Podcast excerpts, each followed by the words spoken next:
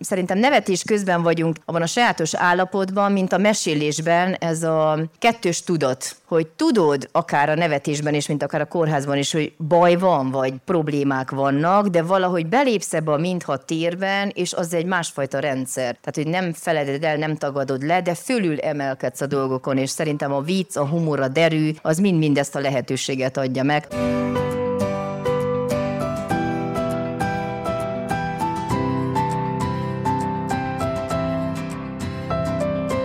Sziasztok, ahogy ígértük, csináljuk a fesztivált, az És Boldogan Éltek podcastben. Ismét egy fesztivál különkiadás epizóddal jelentkezünk, Ezúttal két különleges ember lesz a vendégünk, akikkel a Marosvásárhelyi Kult Fesztiválon beszélgettünk közönség előtt. Ennek a lenyomata, amit majd az elkövetkező percekben hallhattok. Macsasovszki Zsolnai Bence, a Piros Orr Alapítvány ügyvezetője, illetve Szabó dr. Hablagy Attila, Piros Orr Alapítvány Bohóc doktora lesz az, akik közleműködnek ebben a részben. Szokásosan dr. Kádár Anna Máriával, és velem négyesben beszélgetünk. A beszélgetés gyújt indítópontja a Pirosor Mesék nevetésben a Remény című kiadvány volt, mesekönyv, amit bemutattunk a Kultfesztivál közönségének, illetve ezúton szeretnénk nektek is bemutatni, de egy egészen mély bepillantást kapunk abba, hogy hogyan működnek a bohóc doktorok, hogyan válik, válhat valaki bohóc doktorrá, mikor és hogyan válhat reményforrással nevetés olyan helyeken, ahol a mosolynak és a, a nevetésnek azért viszonylag ritkán van helye. Tehát Matyasovszki Zsolnai Bence, Szabó Attila, dr. Kádár Anna Mária, illetve Vörös István a Kult Fesztiválról, mint mindig, ez az epizód is a Podcast Pioneers a Vodafone sokszínű tartalmakat népszerűsítő programjának támogatásával érkezik hozzá. Köszönjük szépen a Vodának!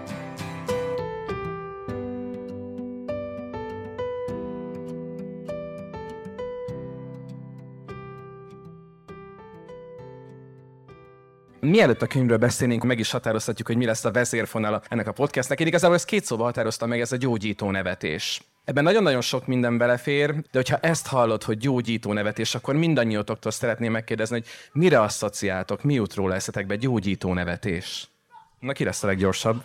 Szerintem a gyógyító nevetés az olyan, mint a gyógyító sírás. Tehát, hogy mindenképpen valami olyan érzelem, és erős érzelem, ami a, az egyébként valamilyen irányba tartó állapotból kimozdít látja az embert. Szóval most ugye a lelki szemeim előtt a, valamelyik ilyen idős otthoni vizit jelenik meg, ahol egy néni elképesztően kacagott a bohóc doktorok látogatása alkalmával az, hogy nem tudom én, doktor Walter és doktor Gizi, hogy vesznek össze az ágya mellett. Ezt a közt, hogy említetted, Bence, mert ugye erről is beszélni fogunk majd, hogy nem csak gyerekekhez járnak a bohóc doktorok. Oké, okay, gyógyítónövetés? Napsütés, mi a jó mondatot elvette tőlem már az Attila, ezért én kénytelen vagyok Macsasoski Zsollai Bence nevével visszajelni. Ez, ez, ez így marad, ez így marad. Ezt majd hámozzák ki a kedves hallgatók, hogy ki kicsoda.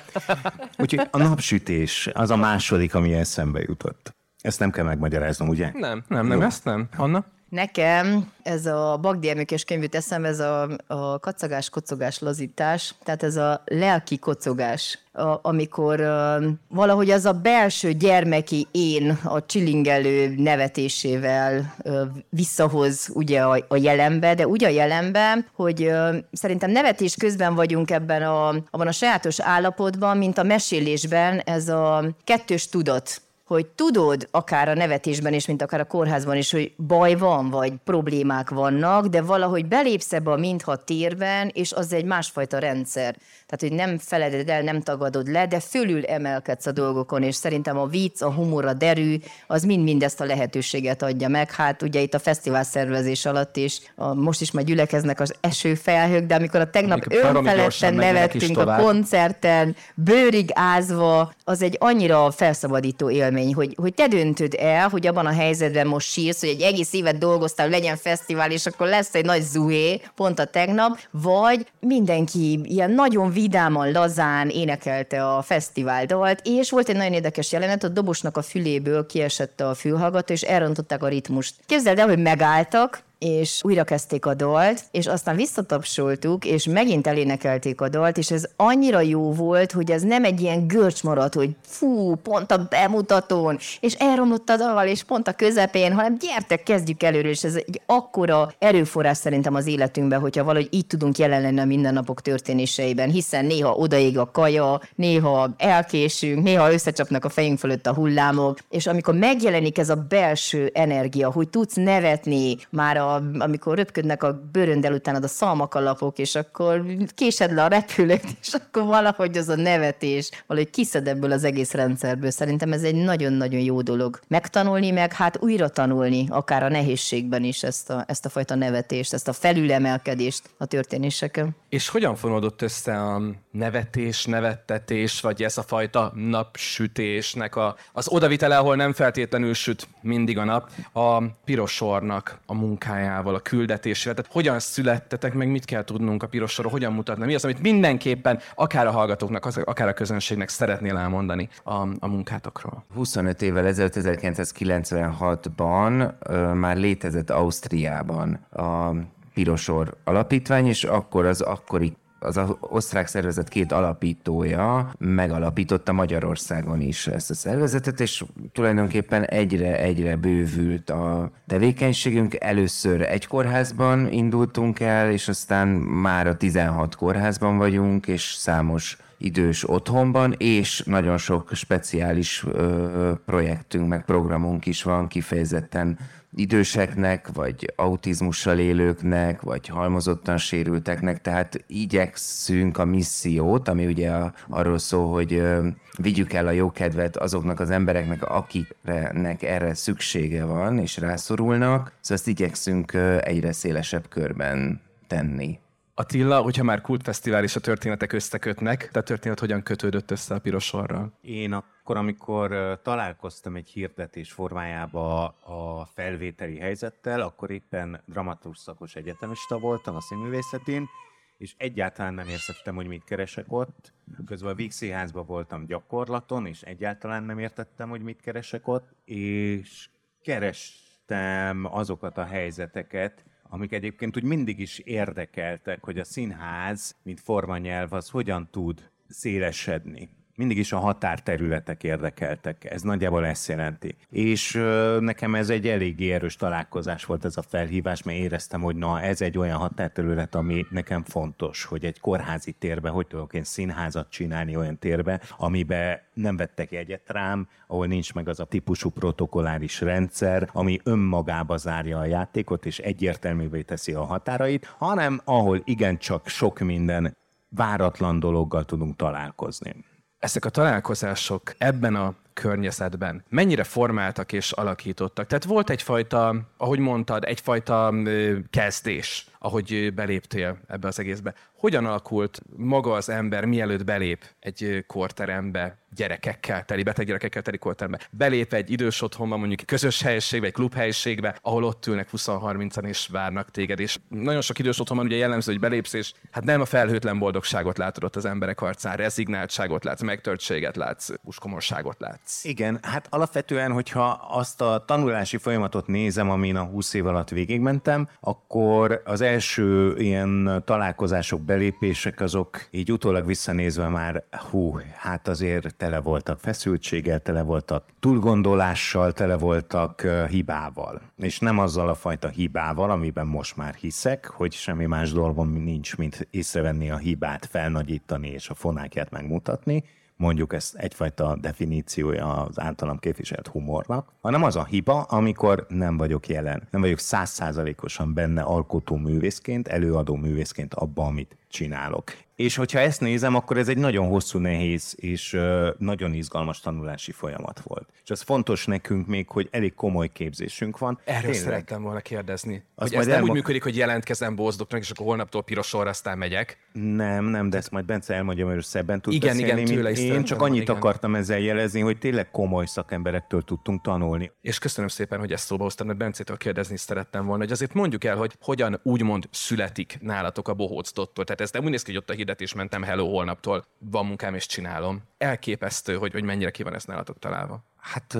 igen, ez, ez az a jó egy nemzetközi csapathoz tartozni, mert amit máshol kipróbálnak és elrontanak, azt nekünk már nem kell. Nem, ez nagyon fontos a Bécsi központ és az ő általuk elvárt minőség a művészi munkában. És a, ez úgy működik, hogy van egy több fordulós felvételi. Egyébként pont most zajlik Budapesten a második forduló a mostani felvételiből, és utána egy nagyjából 500 órás képzésen kell keresztül jutnia annak, aki bohóc doktor szeretne lenni, vagy akit mi kiválasztunk, hogy szeretnénk, hogy bohóc doktor legyen ennek mindenféle modulja van, tehát a pszichológiai, szociológiai képzésen át a különböző bohóc technikák elsajátítása, vagy trükkök, zsonglőrködés, szóval olyan speciális tudások megszerzése, ami után mehet először még csak harmadik résztvevőként, vagy megfigyelőként a bohóc doktora kórházba, és amikor tulajdonképpen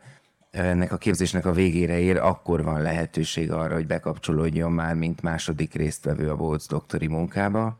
A Bécsi központban van egy International School of Humor, ahol folyamatosan vannak továbbképzések, meg speciális képzések, oda is rendszeresen van lehetőségünk küldeni bohóc doktorokat, hogy részt vegyenek, és ez tulajdonképpen egy folyamatos fejlődés része a bohóc doktori lét, ami nagyon fontos, hogy ne úgy képzeljék el a kedves hallgatók, vagy képzeljétek el a bohóc doktorokat, mint a nagy piros hajjal fehérre festett cirkuszi bohócokat, hanem ezek inkább karakterek.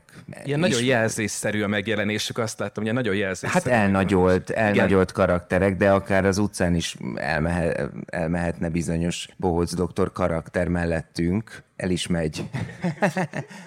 Vagy a kerülhetne mellettünk, igaz? Igen. Közben akkor hadd kérdezzem meg Annát, hogy most, hogy láttuk, hogy mennyire föl van építve a folyamata, hogy valaki bohóc doktorként beléphessen egy ilyen környezetbe. Egy kicsit kérlek, mesél nekünk annak a, a pszichológiájáról, hogy egy beteg gyermek, vagy mondjuk egy, egy elesett idős ember mit kap akkor, amikor valamilyen ilyen inger éri? Tehát teljesen külső inger éri, és ráadásul mondják neki, hogy mondjuk mit, meglátogatnak a bohóc doktorok. Tudja is, hogy most igazából mosolyognom kéne, vagy ők most szórakoztatni jönnek engem. Tehát hogy működik ez a befogadó részéről? Hát szerintem az első nagyon fontos dolog az az, hogy hogy nem egy ilyen hierarchikus viszonyban vagytok, gondolom, hogy, hanem egy ilyen szimmetrikusban, és hogy nem a sajnálat a domináns, hanem a, tehát ez, ez a fajta összekapcsolódás valahogy a belső gyermeki énnek. Tehát, hogy nem a kritikus felnőtt akarja kioktatni, hogy na most ezt hogy kell jobban csinálni, vagy nem is a gondoskodó, jaj, vigyáz, hanem egyszerűen túllátok a betegségen, és, és meglátom a gyereket, és a, a két lélek, ahogy össze tudod kapcsolódni, valahogy tényleg ebben a mindha térben, ahol minden megszűnik, és, és valahogy a gyerek is, meg a felnőtt is, meg az idős is elfelejti a külső korlátait, és hogy valójában ez a, ez a, ez a belső erőforrás rendszere is aktiválódik, és én láttam egyszer egy ilyen jelenetet, és hihetetlen volt azt látni, hogy megváltozik a gyerekeknek az arca, meg, a, meg az idős személyeknek az arca, hogy olyan, mintha nem tudom, hogy kicserélnék ebben az egész találkozásban. Tehát, hogy ez hihetetlen volt látni. Tényleg ez van. Amit mi csinálunk, az nagyjából annyi, hogy aktiváljuk a világjáték természetét. Volt időm ezen a mondaton most gondolkodni, mm-hmm. amíg vártam rá, hogy tényleg ez egy olyan, amit te mondasz, hogy egyszer csak egy ilyen mintha játékhelyzetben lenne a világ, és ha belegondolunk, akkor minden igazán fontos dolog játékhelyzetben történik, még ha fájdalmas is. Tehát, hogyha kilépünk abból a realitásból, és az idő elkezd kinyúlni, a legnagyobb traumák, azok ilyen állapotban történnek meg, a legnagyobb fájdalmak és a legnagyobb, legnagyobb örömök is. És lényegében mi ezt az aktiválást csak azzal tudjuk ö, megcsinálni, hogyha lélek találkozik lélekkel. Ha ez meg tud történni, ha ember emberrel, és nem státusz státusszal, amit mondtál az elején, hogy ezt a fajta hierarchikusságot, ezt egy ilyen flowba tudjuk elképzelni, és egy, egyek tudunk lenni, akár 30-40-50 emberrel is, és az igazán profik azért, azért egy egész közönséggel meg tudják ezt csinálni. Nem csak a bohócok, hanem klasszikusan az előadó művészetre is igaz ez, ahogy mondja az alaptörvényünk, hogy bejön egy ember egy színpadra, és érdekes. És nagyjából ennyi a színészet, meg ennyi a bohóc is, hogy érdekes, kizökkent abból a jelen időből, és egy olyan típusú jelenidőt varázsol, amibe játék van. És ha játszunk, akkor az örömforrást keressük. És innentől kezdve nekünk, bohócoknak nincs is nagyon más dolgunk, mint hogy aktív helyzetbe tartsuk ezt az örömforrást. De azért más ezt az örömforrást aktív helyzetben tartani, mondjuk egy színházi környezetben, vagy egy játszóházban, vagy egy szülinapi bulin, ahol azért jelenik meg a bohóc, mert tudjuk, hogy nem most jön a bohóc, és jön a móka ideje. De olyan környezetekről beszélünk, akár Petőintézet, akár gyermekkórház, akár idős otthon, ahol nem ez az alaprezgés. Tehát nem úgy mész oda, hogy nem buli van, jön a bohóc és megbusztolja a bulit egy kicsit. Tehát a, a nulladik lépés, azt megkérdezhetjük, hogy micsoda, ez nem, nem túl nagy szakmai titok? A nulladik lépés, ez pont ez, hogy minket nem várnak, sőt, nagyon sokszor nagyon nem várnak. Nem is tudnak róla sokszor, hogy ment, e, mentek úgy, hogy nem tudnak Jobb róla? esetben nem. Tehát nekünk Aha. az a jobb, hogyha nem tudnak róla. Aha. Az a jobb, ha váratlan tud lenni az érkezésünk. Ez ritka, mert egyrészt mi, hogy protokoll szerint mindig ugyanabba az időpontba járunk minden egyes kórházba, idősek otthonába, tehát tudják, legalábbis a személyzet. Másrészt pedig van egy vágy az emberekbe, hogy jöttünket jelezzék. És ez még nehezebbé teszi, hiszen az éppen aktuális prekoncepciót erősítik ezzel, ami lehet egy pozitív prekoncepció is, de elég gyakran negatív prekoncepció. Szeretnétek, hogy bejöjjön a bohóc? Nem. Nem. Na, ugye nem is nulláról indulunk, hanem mínusz 2000-ről indulunk ilyenkor, mert tényleg egy olyan elutasítást kaptunk, ami elvileg arról szól, hogy ne menjünk be. De hát Nekünk nem ezzel van dolgunk, nekünk azzal van dolgunk, hogy ezt az elutasítást egyszer csak a maga elutasítási rendszerén belül kezdjük el átfordítani pozitívummá. Magyarán ez azt jelenti, hogy hogy nem sértődünk meg. Az elutasítás, ha úgy tetszik, a játék lényege, vagy ez Persze, ebből lehet pont? indulni. Tehát minden egyes improvizációs jelenidő játéknak ez a lényege, hogy azt játszd, amit érzel. És ennyiben más egyébként a színház, nincsenek patronok olyan értelemben, hogy biztonságosan felépíted a teret, amiben nem jöhetnek közel hozzád, biztonságosan felépíted a munkafolyamatot, ahogy megérkezel a stage-re és szembesíted azt a, uh-huh. azt a munkát a közönséggel, hanem csak az itt és most van. És ami ugye olyan, mint az élet, mert ott csak az itt és most van, csak ritkán vesszük észre, vagy figyelünk rá. Tehát lényegében semmi más nem aktiválunk ilyenkor, mint azt a fajta kódrendszert próbáljuk meg, megfogalmazni, amiben be, belépünk, azt a fajta érzelmi skálát lerajzolni, azt a fajta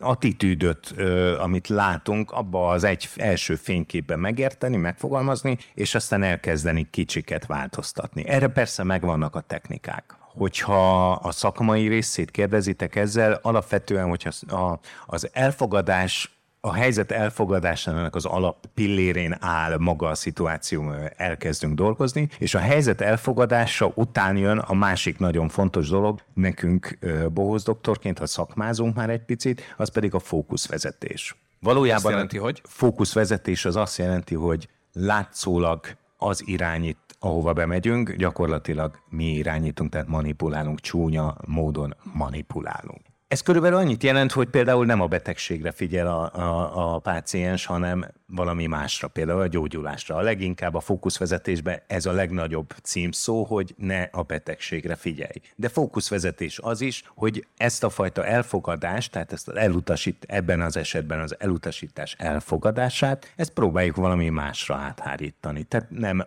nem feléjük fordulva fogunk elkezdeni dolgozni, hanem például nekiállunk kezet mosni, vagy söpörni, vagy kinyitni az ablakot, vagy egymással vitatkozni, mintha ott se lennénk. Tehát késleltetjük azt a reakciót, amit mindjárt fogunk kapni, hogy takarodjatok már innen, és hát, ha ez alatt változik, és nagy, el, elég nagy számban változik. Úristen, ez menny- elképzeltem egy ilyen helyzetet, ez mennyire kemény munka lehet. Már Agyban. nem az, már nem az. Pont ezen gondolkodtam, hogy a gyógyító nevetéstől indultunk, de hát azért a legtöbb, amit adni tudtok nyilván, az a reménye a gyógyulásnak. Minden alkalommal sikerült eddig úgy, nem azt mondom, hogy belépni, de kijönni egy helyzetből, hogy azt mondod, hogy ebből kihoztam a legtöbbet, és ez most szerintem nagyon jó, hogy volt, amikor azt mondtad, hogy ezt, ezt nagyon másképp kellett volna, nem így kellett volna. Ilyet is hadd kérdezzünk, hogy hol tud ez félremenni, mert azért kapcsolódni egyáltalán nem ennyire magától értetődő, nem tudom, mit mond a pszichológus, ezért annyira nem magától értetődő, most itt vagyunk négyen, és akkor mi hirtelen elkezdünk beszélgetni. Azért ennek van egy ennél összetettebb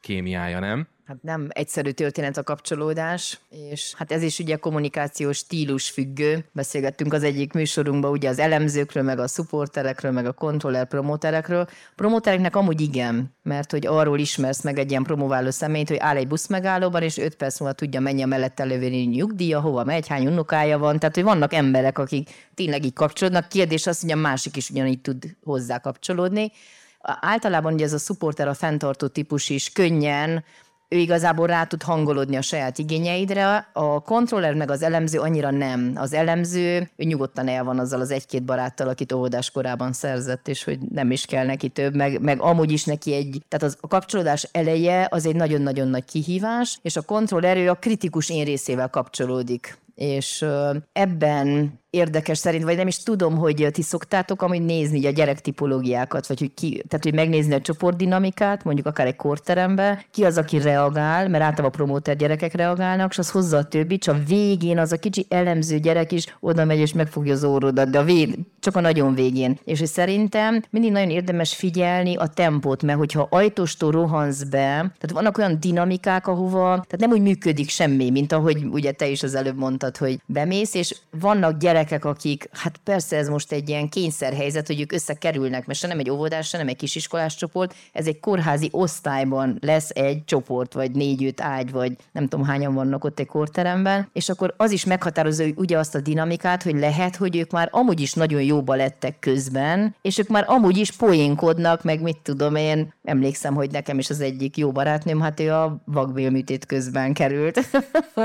hát neki műtötték a lábát, nekem a vakbelemet, és akkor emlékszem, a Púpos című regényt olvastuk egymásnak felváltva, meg utána is folyamatosan utaztunk egymáshoz, meg kirándultunk. Tehát igazából egy nagyon jó kapcsolat lett, csak azáltal, hogy elkezdtünk beszélgetni. De van olyan, sőt látok felnőttekben is olyan, hogy akár tényleg egy fülkében vagy egy kórteremben ülnek, és nem váltanak egymással egy szót sem. Köszönnek reggel, köszönnek este, és mindenki megvan a saját burkában. Az utóbbi a gyakoribb, legalábbis a tapasztalatom alapján az utóbbi a gyakoribb, hogy még gyerekeknél is olyan szinten zártan fekszenek egymás mellett, mert hogy maga a protokoll, a levegő minősége nem engedi meg azt a szabadságot, hogy köszönjenek egymásnak. És sokszor tényleg ennyi a dolgunk, hogy összehozunk egymás, egymás mellett fekvő gyermekeket egy egy játék erejéig, és tudjuk, hogy az onnantól kezdve már valószínű, hogy megmarad ez a játék vagy beszélgetés. És hadd kérdezzek egyet, ugye tartottatok a workshopot a, az itteni kórházi dolgozóknak, meg az ápoló személyzetnek, meg a rezidens orvosoknak, és hogy miben látjátok ennek fontosságát, mert ugye az is egy csoport dinamikai tényező, hogy orvosként én hogyan viszonyulok ehhez az egész helyzethez. Az egyik legnagyobb missziónk az elmúlt években, mióta felnőttünk annyira, hogy már tudjuk, hogy mit csinálunk, hogy ezt a fajta kapcsolódást ezt ne csak a páciensek és köztünk, hanem a személyzet és köztünk is erősítsük. És elég sok olyan programunk van, ami pozitív visszajelzés már erről, hogy hogyan tud a bohóc együtt dolgozni a nővérrel orvossal, illetve hogyan tudnak az orvosok nővérek együtt dolgozni a bohócra, hogy mire tudjuk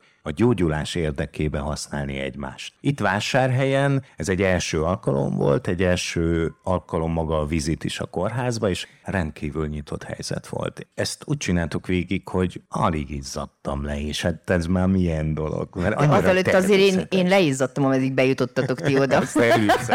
azért Igen, az sokszor, sokszor a bejutás nehéz. Mi az, hogy programjaitok vannak? Hát a, a, a, ugye az alap, amit mindenki ismer, az az, amikor a kórházban vizitel két bohóc doktor szerződés szerint egyszer, kétszer, háromszor egy héten délután. De például van egy intenzív mosolyprogramunk, aminek az a lényege, hogy egy bohóc doktor együttműködve az egészségügyi személyzettel részt vesz a műtéti előkészítés folyamatában. És ennek csodálatos eredményei vannak. Tehát az, hogy mondjuk gyakran nincs szükség premedikátum beadására, vagy CT vizsgálatnál, gyerekeknél, altatásra, hogy meg tudják csinálni nekik a CT vizsgálatot a kardiológián, ezek nagyon kézzelfogható eredmények. Mert a, hallod, a hideg is kirázott.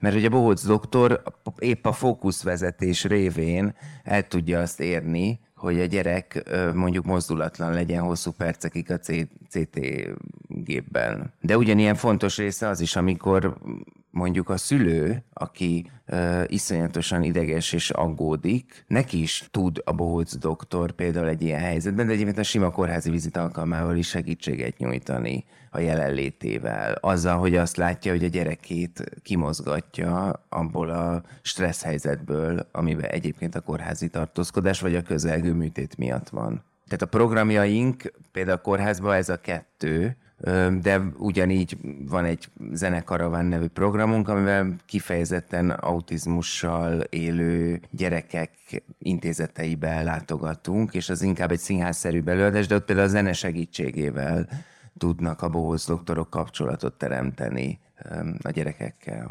Hadd kérdezzem meg, szerintem biztos sokakat érdekel. Adott egy nehéz helyzet, nagyon beteg, mondjuk gyerekekkel kell dolgozni, akár látványosan beteg gyerekek, nincs haj hasonlók. Megvan a program, lekerül az orr.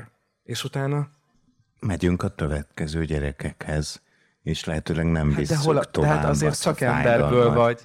Hát ez az, amikor azt mondom, hogy az én bohócom az egy szűrő, és fennmarad rajtam mindaz, amire nekem civilként nem, hogy nincs szükségem, hanem nem cipelhetem, mert úgyse segít, ha én tovább cipelem. Ennek a technikája az szintén elég fontos része a képzésünknek, hogy nem visszük tovább. Persze, hogy az ember nem ilyen egyszerűen van összerakva, de ha az előbb azt kérdezted, hogy mi a, mi a hiba lehetőség ebbe, hát ez a mártírkodás, mint minden segítő munkában. Tehát ha nem teszed le, úgymond, hogy a szűrő rosszul működik? Igen, hogyha tapicskolsz ebbe a gyönyörűséges fájdalomba, amitől te most megemelkedtél egy picit. Megvárjuk az ármit, Mentőhelikopter a fejünk fölött. Ennyire. Szerendipitás, tudod. Összekötő történtek, igaz? Bizony, hogy semmi nem történt ott fenn, ami bajos. És Először is nagyon-nagyon szépen köszönjük, hogy mindketten itt voltatok és vendégeskedtetek az Ésboldogan éltekben, és utolsó utáni kérdés egy-egy kedvenc történet. Van esetleg kedvenc meséd, akár Bence, akár Attila, a Pirosor mesék nevetésben a regény antológiából? Hát én szerkesztőként nem lehetek elfogadó. Vá, válasz már egyet. Most nem mondjuk el senkinek, szűk körbe vagyunk. De egyet azért olvassunk fel, no. Egyet. Jó, jó. Akkor utolsó utáni. A zárójelek. Ugye mi ezzel a műsorban nagyon szeretjük a zárójeleket, akkor Anna nyit majd egy zárójelet. Ha van egy-egy kedvenc történet, akkor jó. egy pillanat hevében kiemelt történet, így kérdezem. Hú, van. Mondom, hogy mik vannak. Böszörményi Gyula, Tata és Kopott Gatyó, Tóth Krisztina a Pirosor története, Kisottó baleset, Kádár Anna Mária, te vagy a legnagyobb kincs, Böszörményi Gyula, Hupli Hahó kopotgatjó és a papírrepülők, Vadadi Adrien a pöttyös labda, Bex Zoltán Fészek az erkélyen, Kárász Eszter az infúziós állvány meséje, Vadadi Adrien többé nem kiabál senki, Farkasházi Réka jobb vagy bal, Gimesi Dóra Borz úr és a szökevény szavak, Szabóti Anna lángocska utazik. Hát és nagy kincs a Pirosor alapítvány számunkra, nagy kincsek a Bóhoz doktorok, nagy kincs nekünk dr. Kádár Anna Mária kezdte mesét És Vörös István is. Ó, az meg még nagyobb. Aki Palocsáról érkezett hozzánk. Így van, így van, így van. Tudod, mi jutott eszembe, ha már elhangzott Tóth Krisztinának a neve? Tóth Krisztinának a Világposzi című írása. Nagyon-nagyon szép ilyen paralel történet. Megéri esetleg elolvasni, aki még nem olvasta. És hát akkor még egyszer köszönjük szépen sorban Macsasovszki Zsolnai Bencének, hogy itt volt velünk a Piros Sor Alapítvány képviseletében, és köszönjük szépen Szabó Attila Bohóc doktornak, hogy itt volt velünk. Köszönjük mi is. És nyomokban köszönjük szépen Kádár Annának, hogy ebben az És Boldogan éltek podcastben is itt volt. Igen. És akkor mielőtt a podcast fölvételét, mert az is történik ott a keverőpultban lezárjuk, azt is mondjuk el, ez most legyen a helye meg az ideje, hogy hogyan lehet hozzájutni bárhol, ahol hallgatják ezt a beszélgetést, ehhez a kiadványhoz, hogyan lehet hozzájutni a piros sormeséghez. Magyarországon könyvesboltokban leginkább. Rendelni lehet a neten. És rendelni abszolút lehet. És a, a... kulcsukban, meg szerintem a Kova könyvesboltban is lehet? van. Lehet Szuper. vásárolni. Igen. Na, hát akkor te jobban. Na, nem véletlen kérdeztem, volt már podcast után mm-hmm. Londonból, Amerikából, mm-hmm. Ausztráliából kérdés, hogy honnan lehet egy könyvhez hozzájutni. Tehát meg akkor lehet neten. Mondd el azt is, hogy Begzolék meg egy dalt is írtak. Ugye Abszolút, hát a, a budapesti bemutatón egy... volt a premier. Így van, a könyvbemutatón volt egy bohóc himnusznak a premierje, amit a YouTube-on legyen így címmel lehet megtalálni, az dalszövegeket a mellettem ülő Attila írta. Van az úgy, hogy a szó elnémul, van az úgy, hogy a kéz mellé nyúl, van az úgy, hogy a fény ellobban, hiába ölesz még jobban. Van az úgy, hogy mindenki etlen, kifakult örömül a szívemben. Van az úgy, hogy látod, a tessék, engem is levert a betegség. Legyen úgy, hogy tiszta, legyen úgy, hogy fényes, legyen úgy, hogy minden szép lesz, legyen úgy, hogy tiszta, legyen úgy, hogy fényes, legyen úgy, hogy minden szép lesz, legyen úgy, legyen úgy, hogy együtt kacagunk, és akkor a hallgatóknak mondjuk, hogy be lesz linkelve az adás leírásába, akkor ezt is vissza lehet hallgatni. A Kult Fesztivál közönségének, ahonnan ez a Fesztivál Special, ha úgy tetszik, jelentkezett. Köszönjük szépen, hogy itt voltatok és meghallgattátok a beszélgetésünket. Aki pedig a szokásos csatornáikon hallgatja, Spotify, Apple Podcast, Google Podcast, YouTube-on van csatornánk. Köszönjük, hogyha követtek bennünket, köszönjük, hogyha az adásokat ratingelitek, illetve patreon.com per és boldogan éltek, hogyha valaki úgy döntött, hogy minden a korábbi adásokat szeretné bővített, hosszabb formában, exkluzív tartalmakkal, vagy Dr. Kádár Anna Máriával az idén indult életmesék sorozatokat is meghallgatni. Még egyszer köszönjük szépen, hogy itt voltatok a kulton, és meghallgattatok bennünket. Kultfesztivál különkiadásunkat hallottad a Csináljuk a Fesztivált nyári sorozatában az És Boldogan Éltek podcastnek, még egyszer tehát a Pirosor Alapítvány ügyvezetője Macsasovszki Zsolnai Bence, illetve Szabó dr. Hablagy Attila, a Pirosor Alapítvány Bohóc doktorának és dr. Kádár Anna Máriának és Veresistának a közreműködésével, mint mindig. Hamarosan újra találkozunk. Sziasztok!